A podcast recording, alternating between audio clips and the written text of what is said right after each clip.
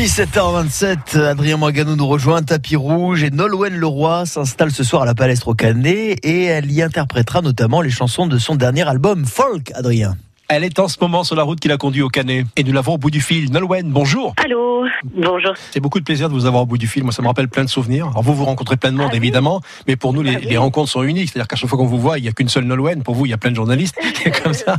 Ah, Mais voilà. C'est gentil ce que vous me dites. Oh Mais c'est génial. C'est sympa, merci beaucoup. On s'était vu notamment en principauté de Monaco. On s'était vu euh, à Aise, euh, à Nice, euh, à Cannes, au Canet. Ouais. Pour commencer, Nolwenn, j'aimerais savoir quel a été le, le starter de ce projet folk. Cette envie de, de donner une nouvelle vie aux chansons des années 70.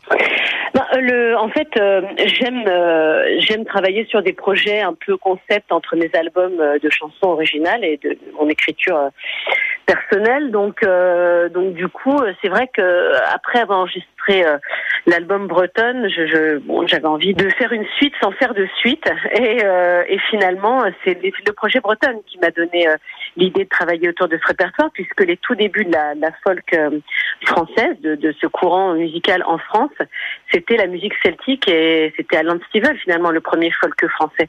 Donc ces deux projets finalement sont, sont liés d'une certaine manière et, et folk arrive un peu comme une sorte d'extension de de, Bretonne. Donc c'est une sorte, c'est une suite sans être une suite, on va dire. Puis aussi parce que c'est vrai que ce sont des chansons, euh, de magnifiques chansons, euh, euh, qui bon, certaines restent encore dans la tête des gens, mais certaines euh, et dans le cœur, mais certaines sont un peu, on va dire, plus oubliées aujourd'hui. Et, l'idée, c'était voilà de faire redécouvrir ces chansons à, à ceux qui les ont aimées, et puis de les faire découvrir à une nouvelle génération aussi, parce qu'il y a vraiment il y a de, de quoi faire dans toutes ces chansons magnifiques, euh, un répertoire euh, euh, et des- que j'avais vraiment envie de voilà, j'avais envie de replonger dans ce répertoire et d'offrir une, une nouvelle lecture de ces chansons. ouais. Nolwenn, lorsque vous étiez plus jeune, vous aviez prévu de travailler dans l'humanitaire.